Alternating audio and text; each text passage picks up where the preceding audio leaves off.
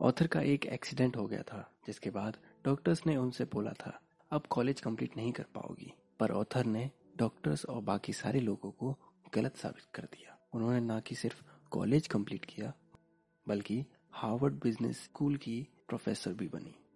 उन्होंने अभी तक का सेकंड बेस्ट टेट टॉक भी दिया और उन्होंने एक शानदार बुक भी लिखी। और ये सब किया था उन्होंने अपने कॉन्फिडेंस और पावर की वजह से। ऑथर बुक में बताती हैं कि आप कॉन्फिडेंट तभी फील करते हैं जब आपको ये लगता है कि आप पावरफुल हैं। फॉर एग्ज़ाम्पल जब आप छोटे बच्चों के सामने रहते हैं, तब आपको पावरफुल फील होता है और आप उनके सामने कॉन्फिडेंट रहते हैं।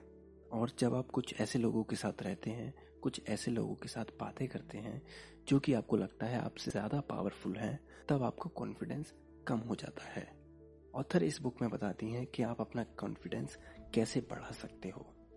कॉन्फिडेंस बढ़ाने के लिए कुछ की पॉइंट्स हैं, जैसे एक्सपेंडिंग योर बॉडी जब भी आप अपनी बॉडी को एक्सपेंड करते हैं, अपने आप को बड़ा दिखाते हैं, तब आप कॉन्फिडेंट फील करते हैं। फॉर एग्ज़ाम्पल जब भी आप एक डीप ब्रीथ लेते हैं, अपनी बॉडी का साइज़ बढ़ाते हैं, तब आप कॉन्फिडेंट फील करते हो। जब आप सुपरमैन पोज में खड़े होते हैं, तब आप कॉन्फिडेंट फील करते हो। जब आप विक्ट्री पोज में खड़े होते हैं, तब आप कॉन्फिडेंट फील करते हो।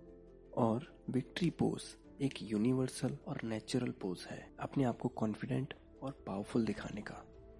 एनिमल किंगडम में यही होता है। जब भी कोई जानवर अपने आप को पावरफुल दिखाना चाहता है, तब वो अपने आप को बड़ा कर लेता है। जैसे हाथी अपने कानों को फैला लेता है, जिससे कि उसका साइज़ बहुत ही ज़्यादा बड़ा लगता है। और कुछ जानवर दो पैरों पर खड़े होकर अपने आप को बड़ा दिखाते हैं, जैसे एक भालू। तो अपने आप को बड़ा दिखाने से आपको पावरफुल फील होता है। ऑथर पॉस्चर्स का इम्पोर्टेंस बताती हैं। ऑथर बताती हैं कि दो तरह के पॉस्चर होते हैं। एक हाई पावर पोज और दूसरा low power pose high power pose में हम ऐसे पॉस्चर्स अपनाते हैं जिससे कि हम कॉन्फिडेंट हो जाते हैं। जैसे विक्ट्री पोज में खड़ा होना सुपरमैन पोज में खड़ा होना। जब हम अंडर कॉन्फिडेंट होते हैं, जब हम डिप्रेस्ड होते हैं, तब हम लो पावर पोज में रहते हैं।